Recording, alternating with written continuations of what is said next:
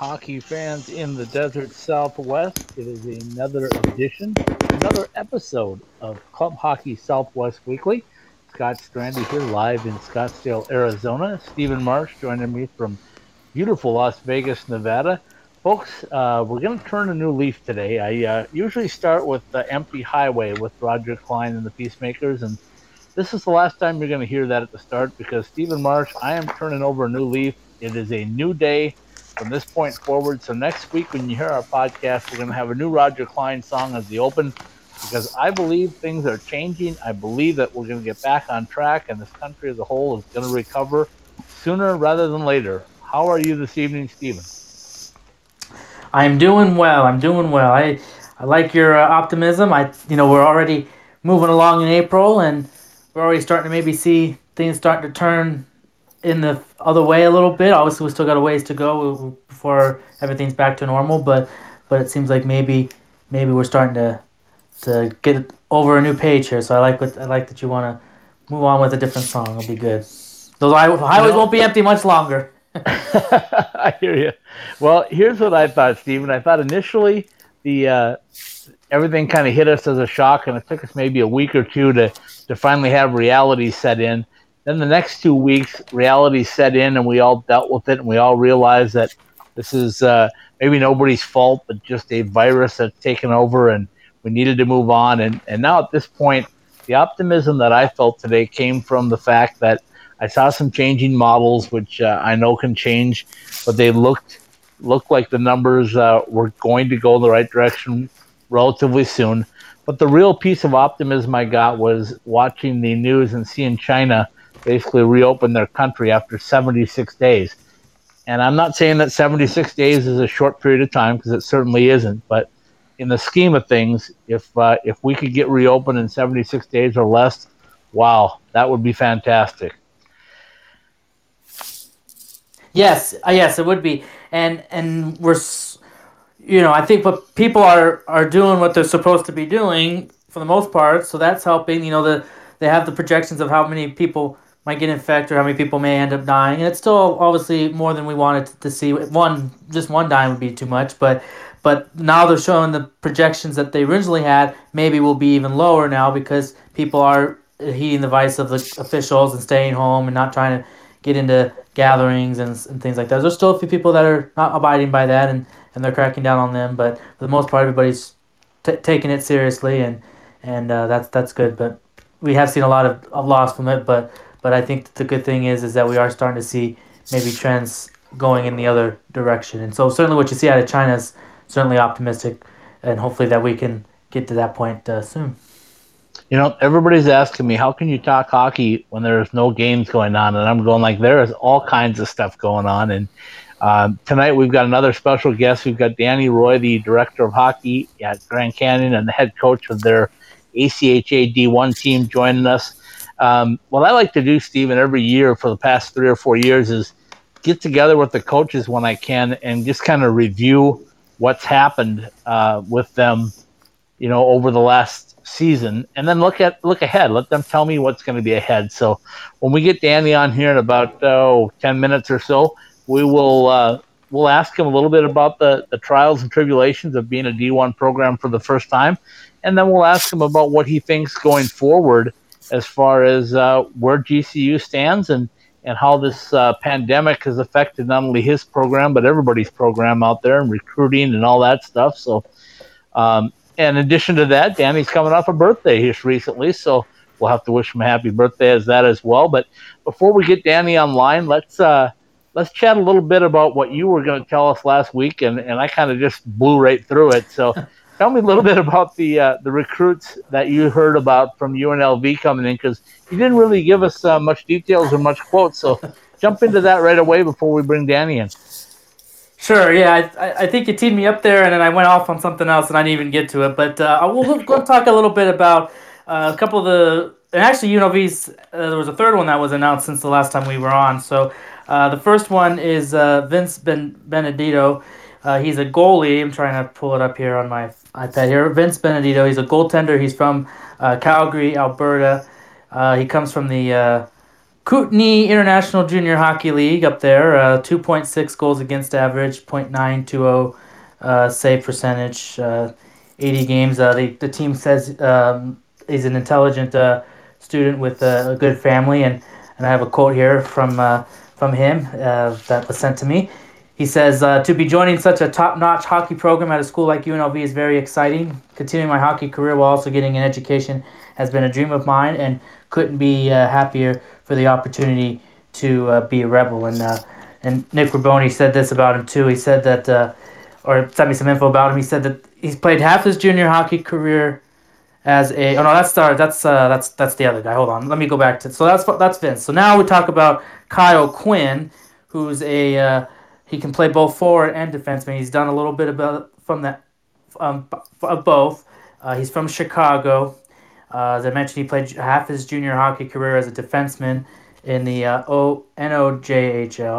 uh, which I think I wrote here what that is. That is, it's the uh, Northern uh, something on uh, junior hockey. I can't even my, read my own handwriting, but it says here that he played 40 plus uh, this season for uh, Blind River Beers uh, Beavers as a top 640, had regular minutes on the power play. And a quote from him was um, he says, uh, It's always been a dream of mine to play college hockey, and I've always wanted to attend a larger school in a big city.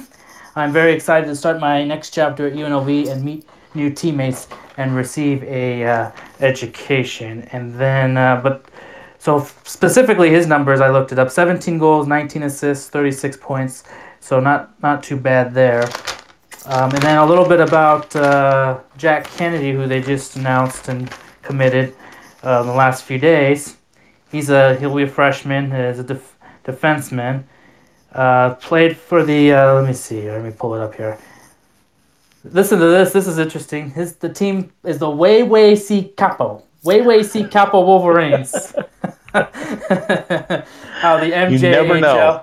Yeah. You just never know and uh, try to. I should have did more research on. Them. I have their page on there talking about where they're from, but where, but I didn't do that. Anyway, so he's his career high. He, last year he had career highs in uh, games played 58, 12 goals, uh, 19 assists.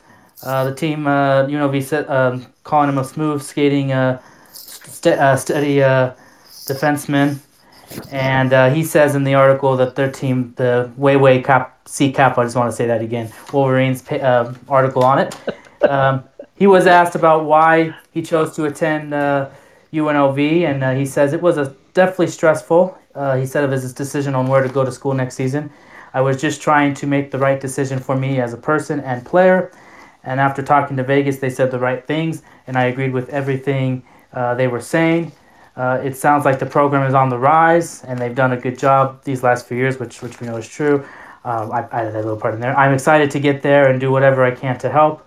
It looks like a great city and a great place to live. The weather helps a lot. So we see what kind of a draw it is for uh, for UNLV. And, and you know, I actually sat down with the UNLV coaches for an interview that I'm going to put up on, on YouTube soon. But um, one of the things we talked about was because of the the pandemic we have going on right now. You know, the challenge that maybe they face right now is that they are not able to have players come and visit them like they normally would, be able to show the campus, be able to show the City National Arena, and and bring bring players uh, in for visits. But they're able to do a lot of meetings electronically with FaceTime and Skype and those means, and um, they're still able to, you know, talk about the, the the the team and talk about what their what their vision is and what you know then the players are able to talk about what they can bring and stuff like that. And and they're still able to get uh, players to come on. And, and every team is facing this uh, this battle. It's not just unique to UNLV um, so we're seeing that still. And then uh, so I mean we're, we're seeing that with uh, with UNLV and, and they're still uh,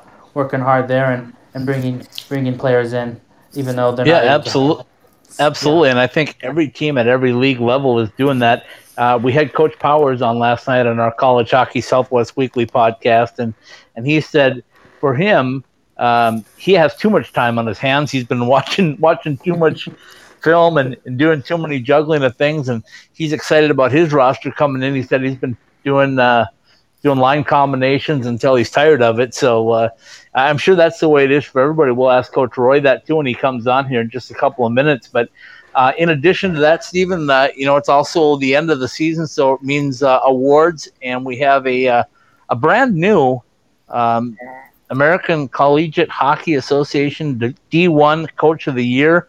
Uh, Kirk Handy from Liberty University, 19 years he's been coaching at Liberty, and finally captures himself a uh, Coach of the Year honor. So congratulations to him. And as you mentioned to me, we got a shout out to Chad Berman at the University of Arizona for being uh, a finalist, along with uh, Kyle Zoldi from Drexel, and uh, I'm going to let uh, Adrian's head coach Gary Astalos, I believe is how you say it. But um, congratulations to, to Kirk Handy for uh, winning that honor. Yeah, that that's that's not, congratulations to him. It's uh, congratulations also to, to Chad Berman of um, Arizona, University of Arizona to be a, a finalist in that. It's got to be quite an honor. You know, you think about the whole ACHA uh, Division One level. There's you know 60 teams in that, or and you think about all the top teams, and that that Chad Berman is, is among the, the three that were, were nominated for a finalist. So that's quite an accomplishment there. But uh, congratulations to, to to Liberty's coach uh, Handy, and he's he had they had quite a good season. Uh, they had they went thirty three and four. They actually were the only team to be, uh, that beat uh, Adrian this year. I, I believe if I have that correct. They they only had two losses, and they beat them at uh, both times in February back in February. Uh, they were the two. They were ranked second. they were going to be the two seed had we had the tournament, and UNLV could have actually played this team in the tournament, and actually and I think I could say this because uh, Green, Neri Greener mentioned this in the interview that I'll share on the website soon, or share on YouTube soon, is that they're actually going to start the season against Liberty next season, so they'll actually get to play oh. this team um, over there in, in Virginia. So that'll be that'll be fun for, for them, and they'll get to, to play this team. So it'll be so well, that's a little bit of uh, inside news there. But uh, yeah, Liberty, uh, congratulations to him, and they had quite a season too, and and uh, congratulations to, to him. All right, well, let's do this. Okay, take a couple minute break here and hear from some of our sponsors. Then we'll come back with uh, the head coach and director of hockey at Grand Canyon University, Danny Roy, and then we'll follow that up by talking some other ACHA news at the uh, end of our show. Uh, some exciting news that came out. So, what we'll do is go ahead and uh, and hear from a couple of our sponsors, and we'll jump in with Coach Roy in just a minute.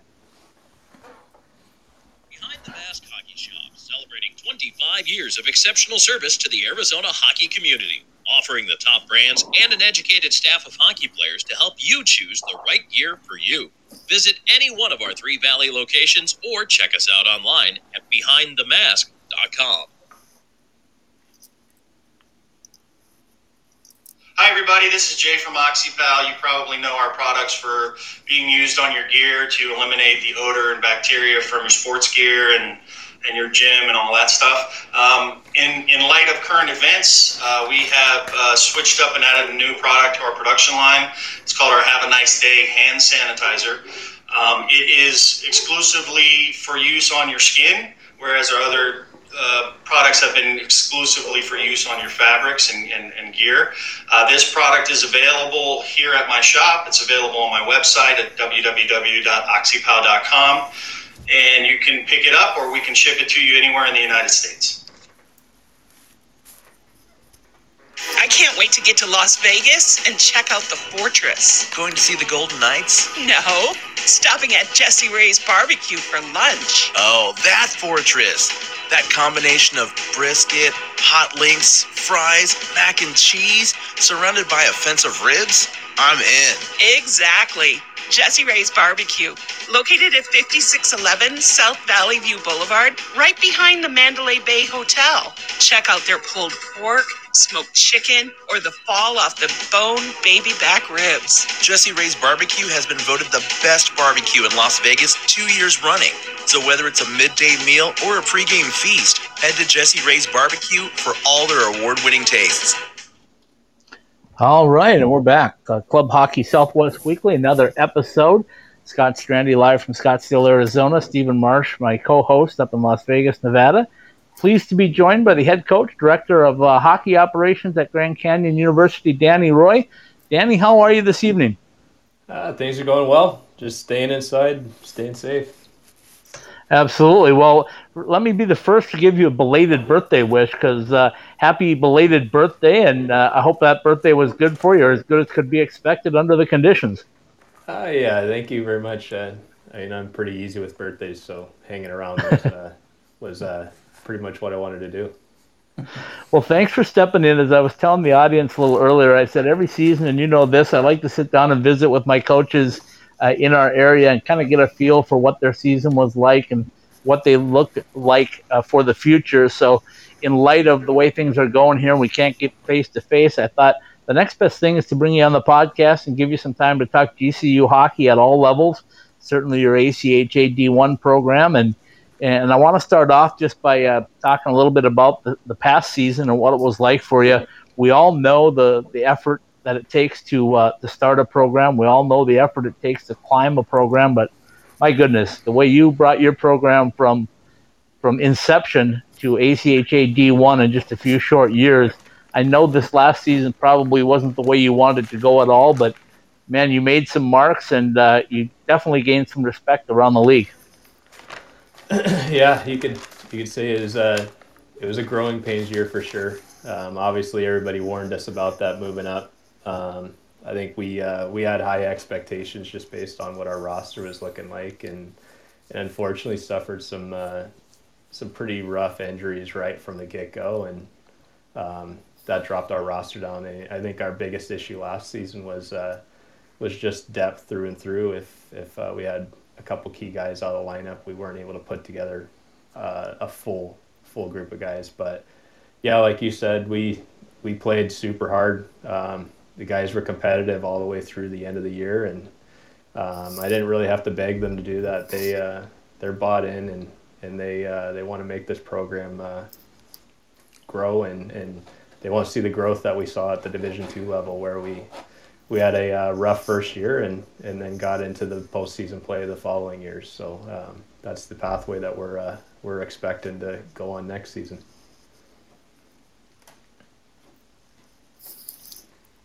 So, uh, so Danny, as you look back at this season, and there were so many close games. I mean, I don't know how many eyewitnesses that you went into overtime or had a team, uh, a, a, tournament team, in trouble uh, late in a game, and and just uh, just let it slip away at the very end. And you know, I, I can't imagine what that's like for a coach because you're programmed to win, right? I mean, nobody wants to lose, but you're, you're programmed to win. And how how did you handle it with the guys? Because they kept coming back night after night after night and bringing it all every single time, and that just had to be incredibly difficult. yeah, you could say that again. Uh, I don't. I don't think I've gone into six overtimes and uh, I've come away with a loss within the first 30 seconds of the overtime. Uh, of course, a couple of them we were shorthanded on key penalties. Um, that's never easy when you got four on three against teams like UNLV and, and University of Arizona who could score uh, anytime they want to, pretty much. Uh, but yeah, I mean, we I, I think uh, it, it, was kind of our fate uh, for the first year is the is the welcome to D one feeling. Um, I think it's going to make us stronger going into uh, into our next season and, and, and into the future here. I think our guys are going to learn that they don't want to feel like that or if they don't want to go through that kind of, uh, uh, you know, pain after a, a hard fought game against a team that's a ranked opponent. Um, and I think we'll come out ready to play and, and play a full 60 minutes uh, just because of that. Um, but I had, you know, talking with them in the locker room, it's, it's all about the future of the program. It's not necessarily about where we are currently uh, right now we're building something, um, and it obviously takes uh, lessons learned, and, and we'll learn from every lesson, whether it's a win or a loss. And, and this year, unfortunately, it was more loss than than wins, but I think we were able to put it together all the way through to the end in that last game against Colorado State, where we, we won a hard fought game, uh, three to two there. Uh, so, coach, uh, let me ask you this: So, what, what, when the transition, when you transition from Division Two to Division One, what is, the, what was the biggest uh, adjustment that you saw, or the biggest changes that you saw from from moving up to that level, uh, just with maybe style of play or just the way uh, game goes, and, and when you move up from from a Division Two to a Division One level? I think I think the the hardest hardest adjustment is just the consistency within your within your lineup throughout the game um, and throughout the season. Obviously, uh, in Division Two, some of the some of the little mistakes that you might make at, at certain points within a game, uh, they, they might not uh, go in against you and, and hurt you.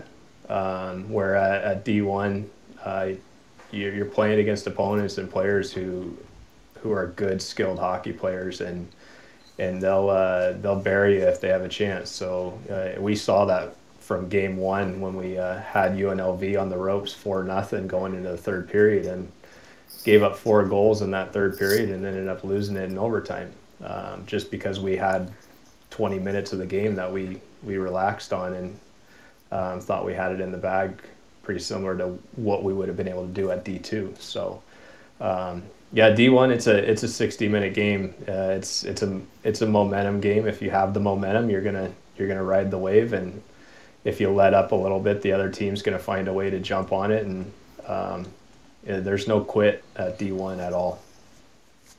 Danny, at uh, you know, I had Coach Powers on last night on our College Hockey Southwest Weekly show, and his team a little bit different than yours because they were anticipating uh, another possible bid into the national tournament. And I asked him what it was like when something like this pandemic hits and all of a sudden everything abruptly comes to a halt within 24 to 48 hours. And while you weren't looking at going into a tournament with your team, just tell me what it was like to go talk to the guys and explain that, you know, things were really in an upheaval for a while, wasn't weren't they?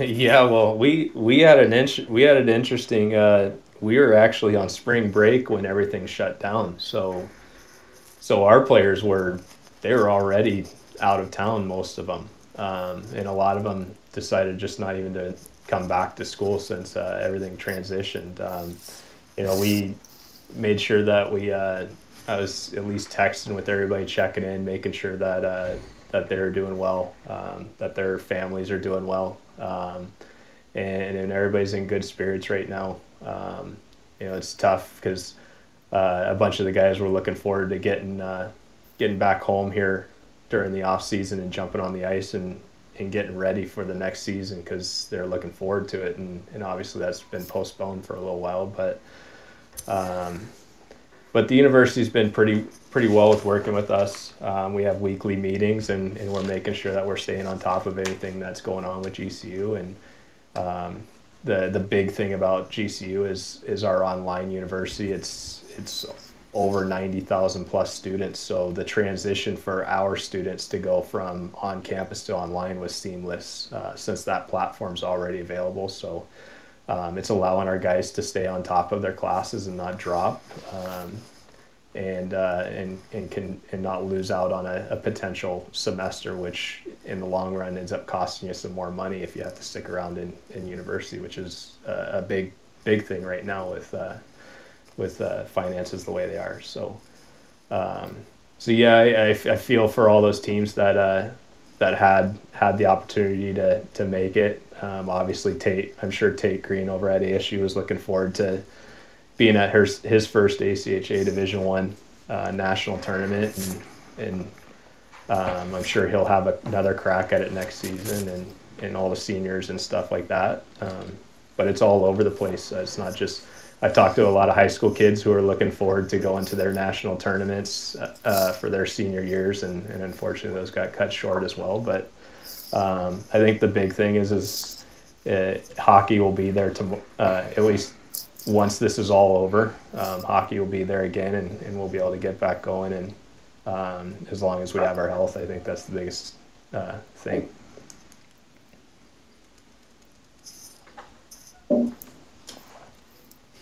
And uh, you know, one thing, Danny, I, I, know with your group, and, and I've had a chance to be around your group quite a bit, but um, you know, you, you, didn't have a lot of seniors, but but one of them that really stood out to me was Trey Green, and he's a little bit closer to my heart because he's close to to where I'm from in northern Minnesota. So, you know, we had some commonality there. But I just thought what Trey has been through with you in this program, and and the fact that he hangs in there and keeps keeps doing everything he can, and the personal thing that he went through a year or year and a half ago now, I guess. Um, just talk about Trey and your seniors, what they meant to your program.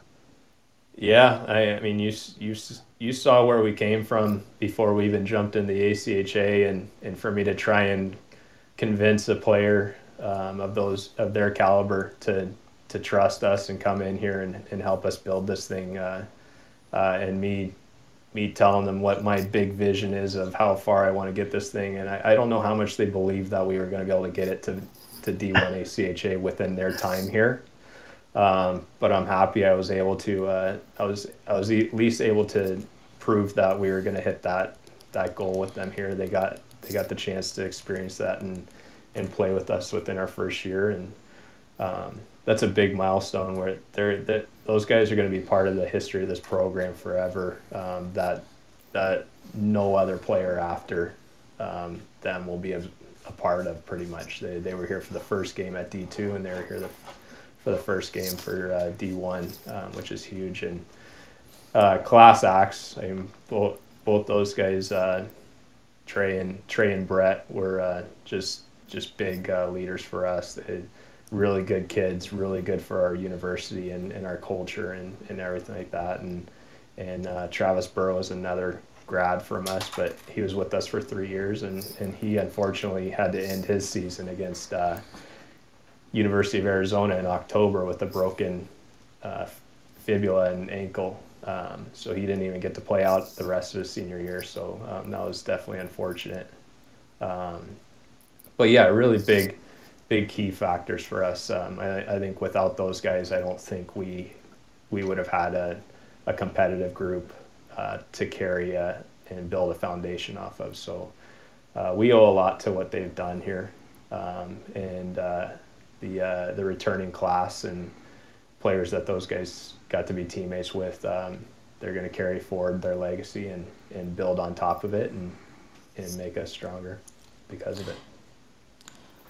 Let me ask you this, uh, Coach. So that you know, obviously every team's kind of on this this same boat when it comes to recruiting right now. Obviously, players can't come visit the, the campus. They can't come and you can't do visits in person. But obviously, a lot of it's done electronically. Um, does that present any sort of challenges, and how have you been able to kind of manage through that and be able to still try to go out and recruit and try to lure people to come play for you guys' program, even though you're not able to have in person in visits during this time? Yeah, yeah, definitely. I heard you you were talking about that there in the intro, and um, yeah, we're I think we're all feeling that. That's a it's a very interesting um, interesting way that we're going through this. Uh, I, I, think uh, the the added benefit is the fact that we have the the ability to do uh, virtual tours through Zoom. Um, so the university actually has four different times throughout the day that they they'll do a virtual tour that uh, I've been sharing out the link and I've been getting our recruits to tag along and and uh, they could ask questions within that. That it,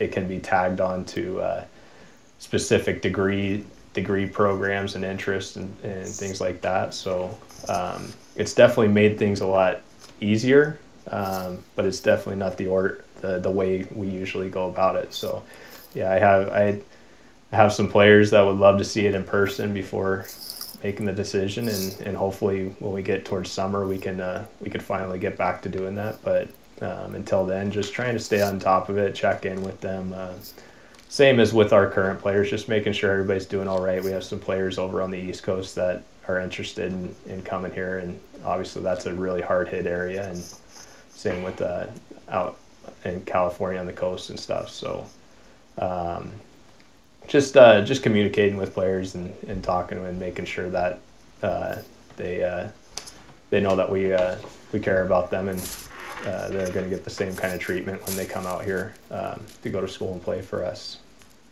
So we, we talked a little bit about your uh, your program and, and, what you went through last year. As you look ahead, Danny, so many good things happening. you're going to be joining the conference, the WCHL, next year, along with UNLV in Utah. And I know for you guys, you got to be excited about that because that brings more competition to a closer area. It's got to be easier on the budget, all those really good things. But for your team recruiting, does that help you to tell tell your uh, prospective players that they're going to be in a conference next year and have a chance to compete for a, a conference championship?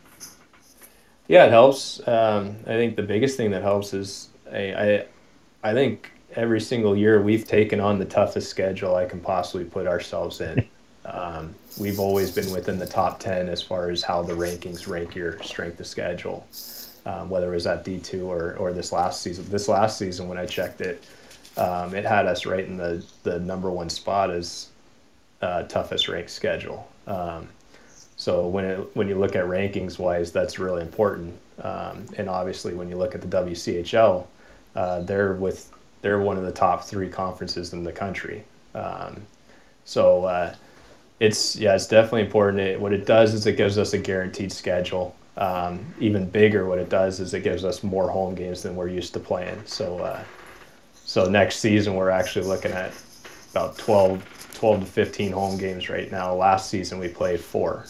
Um, so getting to be in front of our fans a little more is is really important because we get a good atmosphere at at Arcadia and um, when when we were able to get that train horn that I put in going and stuff like that, it, it gets the guys going. So um, for our guys to be able to experience more games like that um, is definitely important. And and when I can tell the guys uh, who we're scheduled to play against, um, you know, they know they know the teams even if they don't know much about the ACHA. They they know uh, University of Arizona, Arizona State, UNLV, the Colorado schools, and, and the Oklahoma schools and stuff. So, um, yeah, we're looking forward to the schedule. The schedule looks uh, it looks like a lot of fun. It's going to be a good competitive schedule. It's going to keep us busy, and um, my hopes is that it gets us to uh, to a, a, highly ranked uh, position to get to our first national tournament.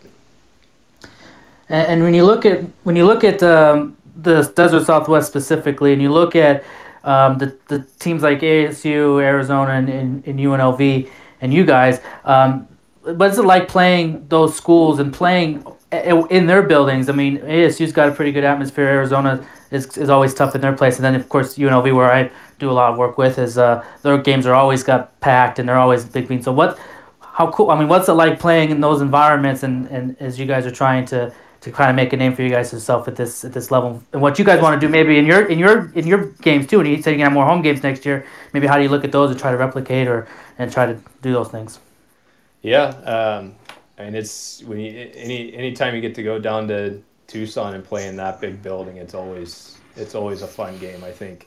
I think that gets our guys ready for anything. It makes them feel like they're playing uh, playing in the big show and stuff and you get to play in the big building with the tall ceilings and um, and then you go out to, to Las Vegas and you know you're going to play in front of a, a, a packed house and and unfortunately I've heard that goal song one too many times out there. uh, but I always I always get a kick out of watching the jumbotron and seeing what kind of uh, videos they're going to put on when we score and, and stuff like that. So yeah, that's a recent that's a recent thing. They they should start doing that this year. So that yeah. was yeah.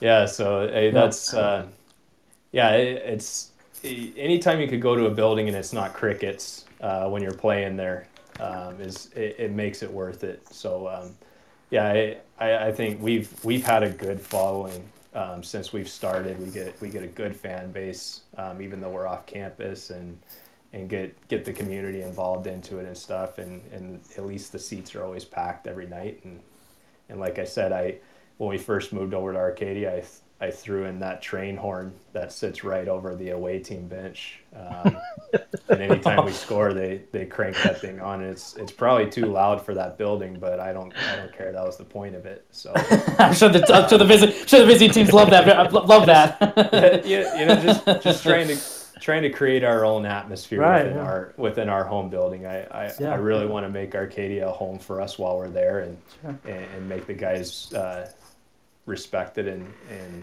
and love playing there um, each night. So, so yeah, we learn a lot from from the other rinks that we go to and what they're doing. I always I'm always looking to to uh, uh, make it make the entertainment value um, just as uh, important as the on ice product. Okay, so we talked about your team in the past. We talked about what you're looking to in the future a little bit. I want to get into your players too that you got coming in, some of the new guys coming in. But before I get to that, you guys do so many other things, and I know one of the things that you really look forward to is uh, is your tryout camps and, and, and things like that. And I'm guessing the April one is definitely on hold, and, and probably one in the summer too at the moment. But uh, how difficult is that when you can't have those kids in and can't do the junior clinics and stuff that you like to do? Uh, just kind of as a team building morale type thing. Yeah, um, we were actually supposed to have our prospect camp uh, this weekend um, when we had to. We actually had to cancel it. We were asked to cancel it by by the university. Um, so we we issued the refunds out for that, um, and now now all the participants who were hoping to come to that um, are trying to figure out when we can uh, push it on to another date. And, and unfortunately, with the way things are going, we're not sure uh, how much longer things are going to go. Like currently, all the rinks here in Arizona are closed uh, through the end of the month, and, in my opinion, they might end up being closed even longer um, into May. So. Um, yeah, right now we, we, we haven't been able to plan. I, I would like to get a couple skates in, even if it's not a camp. We might throw a, a day skate in here and there that we can uh, get some of the local Arizona kids to, just so that way they have some ice, even if they're not interested in GCU, just a, a college level skate.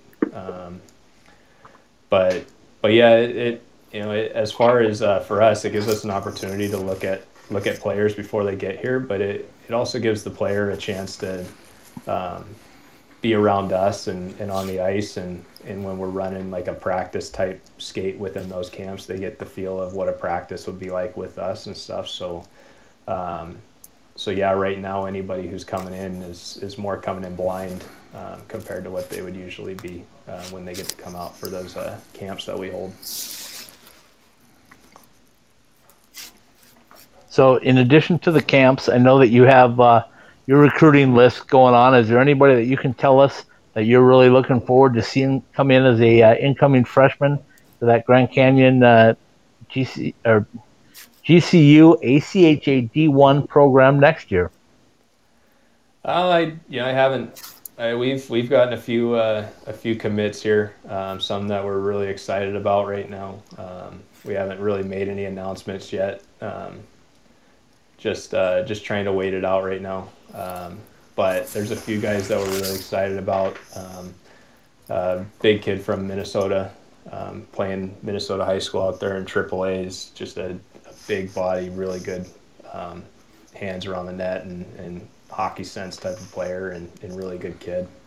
Um, he actually is with that the with the Fellowship of Christian Athletes hockey program up there, so um, fits right into our culture. Um, we've got a uh, a teammate of uh, Zach Bennett's from up in Grand Prairie coming in, um, and, and Zach Zach's been a really big addition to our program since he's gotten here. So we're really excited to get one of his old teammates out here, um, who I, I think is going to be able to produce. And um, yeah, things are looking looking really solid for us. Um, just have a few guys that we're just finalizing through the uh, the admissions process and making sure that everything uh, meets up in line for them, and um, should be able to start putting some uh, some of our announcements out here.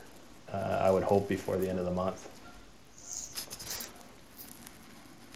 That's uh, that's always good to hear. Um, you know, and I want to give you a few minutes here. I got about seven minutes or so left, so I want to give you a chance to talk about your other programs because you wear multiple hats, as most people know now at, at Grand Canyon, the director of hockey, and and you're the guy in charge of putting everything together. So let's talk a little bit about your other programs, your D2 program and your your um, women's program, because I don't think they get enough love, and, and maybe you can uh, shout out a little bit to those guys and what we can expect from them coming up.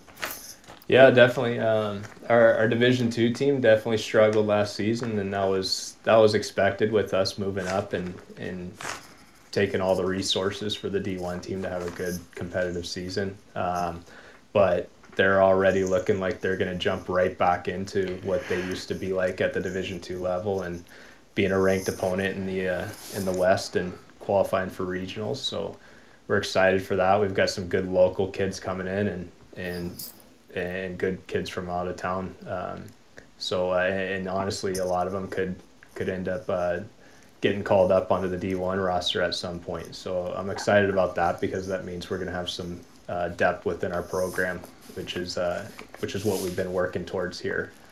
Um, and then uh, and then the women's team, pretty excited for them. Um, Coach Rossi's been doing a heck of a job uh, on the recruiting side. She's picked up a really solid goaltender um, from Minnesota High School. Great numbers. She's going to be really solid for them. So uh, she has two really solid goaltenders.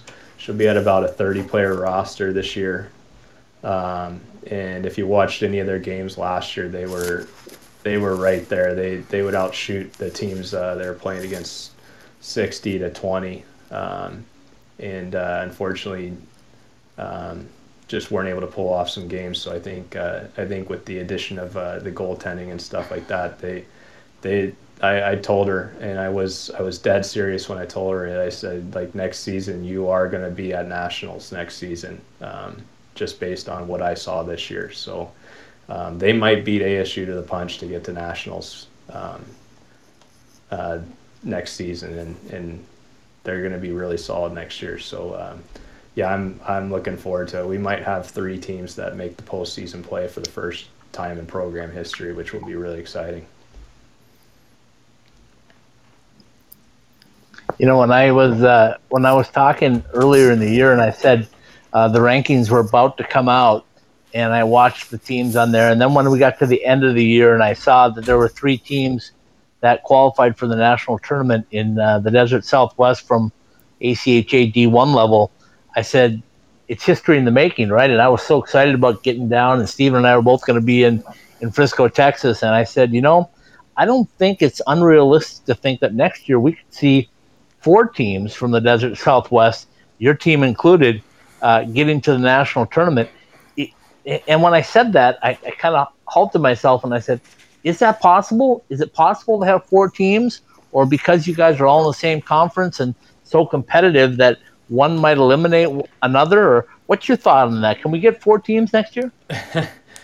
I I would say that would be uh, I, I think that would be a, a big positive for Arizona to have four teams out there. Um, it, it, would really show what hockey is like down here, um, or this the Southwest here. Sorry, Arizona, but you adding UNLV in there since they're so close to us, um, it would just show what hockey is out here um, to the rest of the country. Um, it's you know the three teams that qualified are going to be strong next season. Um, it wasn't a fluke that there was three teams in there. Tate's going to be a really strong team next season. Um, you know, we were right there with those teams. And like I said, if we had a little bit of consistency within uh, our night to night gameplay, um, we honestly could have been a top 25 team this year. So, um, so yeah, I, I, think I think it'd be tough the way uh, the way the auto bids work, and I believe there's a new conference coming in uh, next season. Uh, that conference with Maryville and stuff. I, be- I believe uh, they. I believe you're right. Yep. So that adds another team that's going to end up bumping somebody near the bottom there. So it's going to make things tougher. Like if, if we're all all four going to want to make it, um, and we're all four in the same conference, and like you said, beating up on each other, we we might yeah, we might be like the Pac-12. We, we never get a national champion because we can't figure out who we want to beat the next night because you're too competitive. We're so rival. Yeah, there's the rivalry factor comes into play. So um, I, I think that's what's going to make it. That's what's going to make it the funnest, just because it's we have built up some strong rivalries with uh, with the three teams uh, near us, and um, it, that's just what makes that what that's what makes looking forward to each week and the best at this level. And um, yeah, it, it'll be a it'll be a fun season. I hope we can get it going on time and um, and get going uh, here sooner than later. Well, you know, uh, the support will be there because I know the uh, the Lopes following, um, and I know you guys continue to put out a good product. It's just going to continue to get better and better as like the entire Desert Southwest. I, I told every coach I've had on so far, Danny, that I can't, I couldn't have ever imagined when I started this five years ago that everything would have blossomed the way it was. I mean, your program didn't exist at that point or was just starting uh, U of A had just gotten Coach Berman, and they were trying to recoup and rebuild. Uh, UNLV was was uh, trying to restructure and become dominant at the D2 level, and uh, ASU, of course, had just come off of uh, a national championship and, and gone NCAA. So, you know, it, it, what you guys have done, and I give all of you guys a ton of credit because to be able to bring hockey to where it is right now at the club level is unbelievable. And I hate to use that term because I know you coaches don't want to hear club part of it. You're college hockey, and and definitely you are. But the the work that you guys put in on and off the ice uh, is just uh, unmeasured because you got to pay pay to play for starters. You have uh, r- ridiculous travel schedules, and on top of that, you get out and work in the community as well. So wrap things up by just letting you tell us uh, how proud you are of the, uh, the Lopes Nation for coming out and supporting you, and, and how proud you are of your guys and what they do in the community, guys and girls, because the women's team also is out there all the time.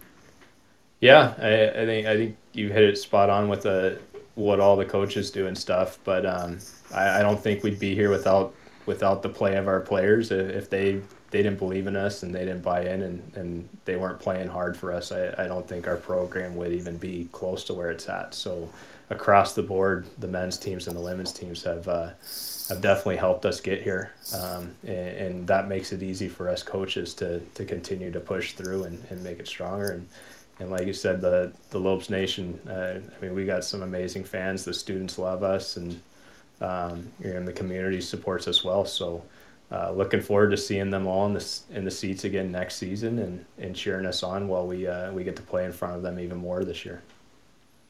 All right, that's all I got for you, Danny. Unless Steven's got something else, we'll let you go and, and get back to your self quarantine. I think that's that's a good way to end it. I just uh, good luck to you guys next season, and uh, we'll look forward to some matchups. And hopefully, when UNLV goes down there, I'll be down there to watch it, and uh, we'll, we'll get to experience the uh, the atmosphere myself when I hopefully can get down there when UNLV plays uh, this next season. So good luck to you guys. Great, thank you guys. Appreciate it. This was, uh, this was a lot of fun. Yeah, well, we're here every two, every uh, Wednesday night, so uh, we, we may be pressing your buttons again to, to talk more Grand Canyon hockey as things uh, get a little closer to the new season. Sounds great. Thank you. All right, that's Danny Roy with the Grand Canyon University Hockey. Stephen and I will take another quick break. We'll come back and wrap things up with a little uh, ACHA uh, national tournament talk. Hey, Michael here from MDrive. My dad, a world class scientist, actually made MDrive for himself to stay active and continue enjoying life. And yes, MDrive supports healthy testosterone, but it's so much more. MDrive is the everyday supplement to fuel your drive with more energy and more strength. Listen, we'd love for you to try MDrive too. Visit mdriveformen.com and we'll give you 20% off your first purchase. Just type in the code DRIVE at checkout. You find your prime with MDrive. At the heart of any good cocktail is the quality of the spirit used. And if you want to make the best margaritas, or if you just want a straight shot of the best tasting tequila, then Roger Clyne's Cancion Tequila is the brand for you. Award winning Roger Clyne's Cancion Tequila has the taste you want to make perfectly blended cocktails, whether you're celebrating an overtime game winner with friends or relaxing by the pool after a long work day. Find your bottle, be it in Arizona or elsewhere in the U.S. Visit us at MexicanMoonshine.com. Roger Clyne's Cancion Tequila, award winning taste since 2011. All right, Stephen and I are back. Stephen Marsh up in Las Vegas, Nevada. Scott Strandy here in Scottsdale, Arizona. Another fantastic episode of Club Hockey Southwest Weekly. Stephen, everybody keeps telling me. I tell you, they keep going. What do you got to talk about? Well, you just heard Danny Roy for about 30 minutes talk uh, proudly about the Grand Canyon program and where they want to go. But there's so much going on in, in hockey, and you know, I, I touched briefly on the the prospect camps and things like that that'll that'll have to be moved around because of what's going on here in the United States and around the world with the pandemic. But uh, there's always something to talk about. So, just your thoughts on uh, having Danny on and some of the things he said. Yeah, you know, the one thing I was uh, that's uh, stuck out to me, and and and I actually when I thought about it, it makes makes sense was the fact that you know the stuff with the with the virtual stuff uh, Grand Canyon University does have the upper edge because now I remember from a lot about what you said. You know, it is a lot. It is an online. You know, a lot of it's online and stuff, and so they're they're able to uh, to utilize you know things like Zoom and stuff to to to things. So it seems like they were more prepared for this. Then obviously they still want people to come visit in person, but they're still able to. You know, the university is you know able to do virtual tours like that, and it's something that sounds like they do regularly anyway. So it's easy for them to to do that when other schools are kind of having to to kind of adapt to how they can try to bring people to come to the campus and you know for these sports these these sports te- teams the the sports and the different schools to to to get athletes to, to come and stuff but um, yeah it's it's you know GCU had a it was a rough season for them. But you know, we talked about how the fact that they were in a lot of games uh, early early on. I remember that first game against UNLV. They were up for nothing, and then they, you know, then UNLV came back to win, and then. You know they took both Arizona. They took Arizona State a couple times to overtime. They took Arizona to overtime. Uh, one time, I, I think you were at one of those games down there where they took them to overtime, and they were actually ahead in that game against Arizona. And Then Arizona came back and won. So they were just again. you talked about how the Division One. It's a it's a full sixty minute game. You got to be on your your A game um, the whole time. You know, UNLV had a couple instances this year where they were up in games and then they let maybe let off the, the gas pedal and they lost the games in the third period. So it's just it's really tough. You, you have to be at your best the whole game at, at this level of, of hockey, um, which is which is credit to how good the hockey really is at this level we talk about because it's it's you have to be at your best almost every night to, to, to win and it's a battle every game. You know, absolutely. I would totally agree with you. I know one thing that the uh, the players that are coming down here uh, from Canada and from the East Coast and maybe have never been to Arizona before, one of the things, and I see this a lot at Arizona State with the NCAA program, is the players will. I'll ask them, "What was your first experience coming here?"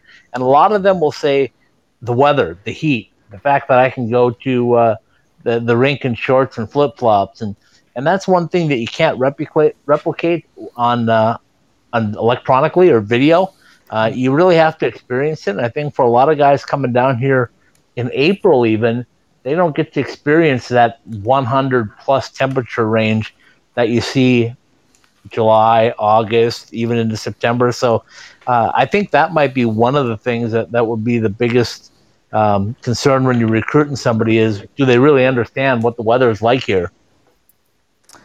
That's that's true. Yeah, some people like that warm weather, and you can't really you can't really see that on uh, on a video and and and without being feeling it in person. So you know, hopefully, the pan, the pandemic will be down. You know, to where things can start to get back to, to normal. People can start traveling a little bit more, and um, I think we're still going to be. They're still going to tell us to be precautious in how we do things and things like that. But but I think you know as we get to the summer and supposedly the virus won't be able to survive in the summer. So as we get to the summer months and stuff, we'll be able to you know, people can start making visits and stuff, then they'll get to experience that that weather and then make the determination from there. Well, we'll uh, we'll kind of wrap this show up by talking a little bit about uh, some of the news that broke today at the uh, the ACHA National Championships in 2020. As we said earlier, 2021 is going to be up in the New England area, so uh, we already know where that's going to be.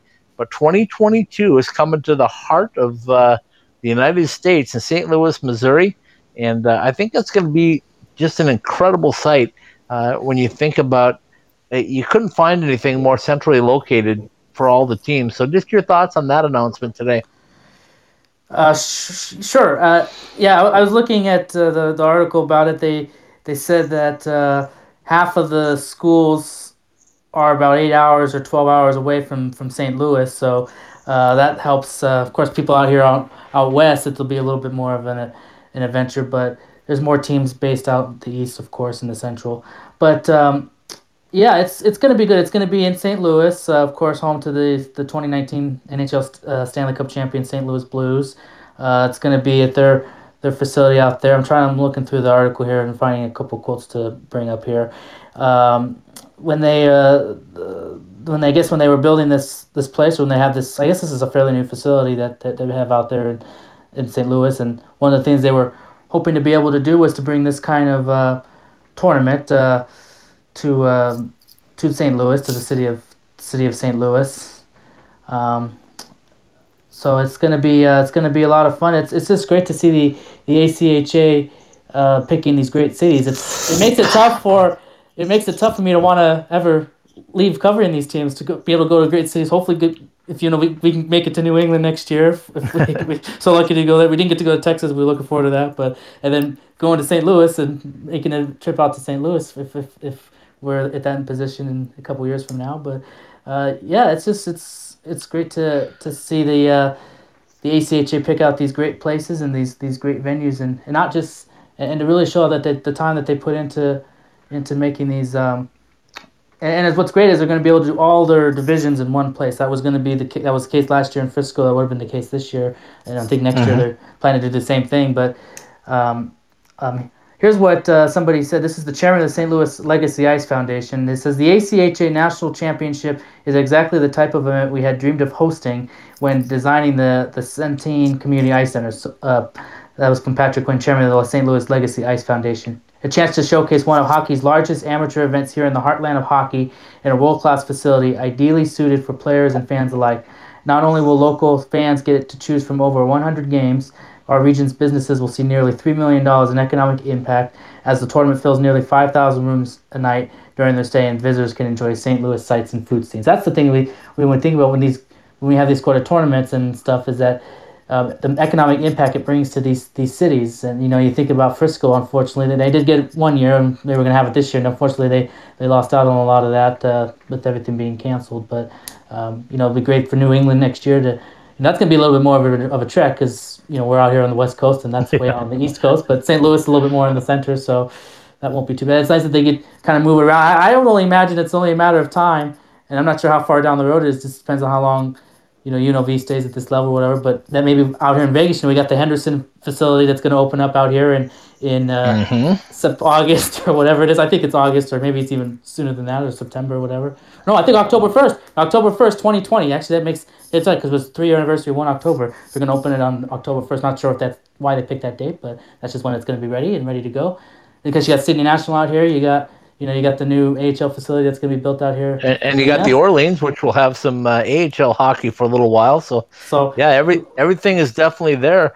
I want to tie this in a little bit to the Desert Southwest because they're also going to utilize the um, Maryville University Hockey Center, which is in nearby Chesterfield, Missouri, and right, the head coach at Maryville in their D1 program is John Hogan, who uh, played with the University of Arizona. Him and his twin brother Toppy were uh, mainstays a few years ago uh, in developing and growing the program down at the University of Arizona. Now John's the head coach at Maryville. Started a lot like Grand Canyon from scratch and built it up. So uh, to be able to go to their facility, that's a tie-in to the Desert Southwest. And of course, you know when you're talking more than 1,500 players and 72 teams and three divisions of men and two of women. I mean, it, it's incredible uh, the the size of that event, and you can see cities now are starting to bid and want to bring this to their community because they realize the economic impact. yeah, it's become a really big event uh, for a city to, to host this. I think one thing that's interesting too is the dates are, are going to be earlier than we normally see. Normally, you see the tournament later in March, towards like the end of March, but the, in 2022, uh, it's going to be the March 10th to the 20th. So it's going to be towards the beginning of the month. So I don't, yeah, that's moved be, it up about a week. Yeah, so I mean, I'm not sure why that's the case. Maybe it's just where they could fit in the calendar for there or, or whatever. But you wonder if that means that year the season will start earlier, or teams will have to play more games in a packed or maybe less games. I don't know, but but yeah, it's I wonder be- if that, you know, I wonder if that's part of the the plan though, because a lot of the coaches uh, had talked about the fact that they don't get um, games later on in the year after their second semester is really thin compared to what the first semester is like, and then you might have a two week gap or, or two and a half week gap before the national tournament if you qualify. And maybe they were pushing for that. I, I don't know. It'd be a good question to ask somebody uh, down the road as to why they moved it up. But I'm certainly excited for that because that will end it definitely the entire thing before NCAA hockey has their uh, tournament and uh, and maybe- Frozen Four. So Well, and maybe that's part of it too. That doesn't want it. They don't want it to compete with that. And and you know, it's interesting. Um, I- can see the the, the aspect of yeah, because you have when the season ends. Sometimes the the final games for teams is in February, and then you're having to wait like two and a half or yeah, three weeks in some cases before you're playing games. And but at the same time, a lot of teams don't know if they're going to be in until maybe the last weekend. And so then if you're in, then you have less time to try to get every your travel and your ho- hotel and all that booked. So I mean, I don't know how how that manages, but uh, you know, I'm not into all, all that. But um, I think part of it may be the what you said is that it's it's the the NCAA that they don't have to compete with with that, and they can have the spotlight will be on them for those ten days or whatever, and then and then the NCAA the Frozen Four and. Um, it certainly is before the NCAA basketball tournament usually starts later in March. I remember, you know, this year the tournament would have competed with that, you know, would been. So I think it's maybe it's good that they moved it up so they there was not not any conflicts with other other sports other than than the conference tournaments for basketball. But yeah, it's uh, we'll have to see we'll have to see why why they're thinking on that. I know that you know the the, the ACHA usually has their meetings annual meetings down in Florida, but of course those were canceled as well. So I think they probably had everything done uh, electronically. So it'll be interesting to to see. Um, but yeah, it'll be exciting. St. Louis is a, a city I wouldn't mind visiting and if, see where things are in 2022, and hopefully we'll be covering some hockey uh, for some teams in this area to, to be there in a couple years.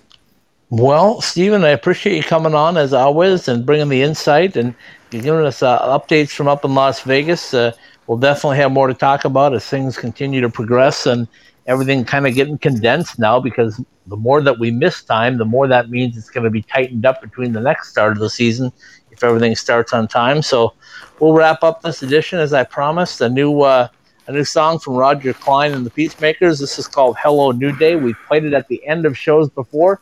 We'll play it again now, and we'll start off with this fresh next week. So for Stephen Marsh up in Las Vegas, Nevada, Scott Strandy here in Scottsdale, Arizona. Have a good week, and we'll catch you next week on Club Hockey Southwest Weekly. Be safe, everybody.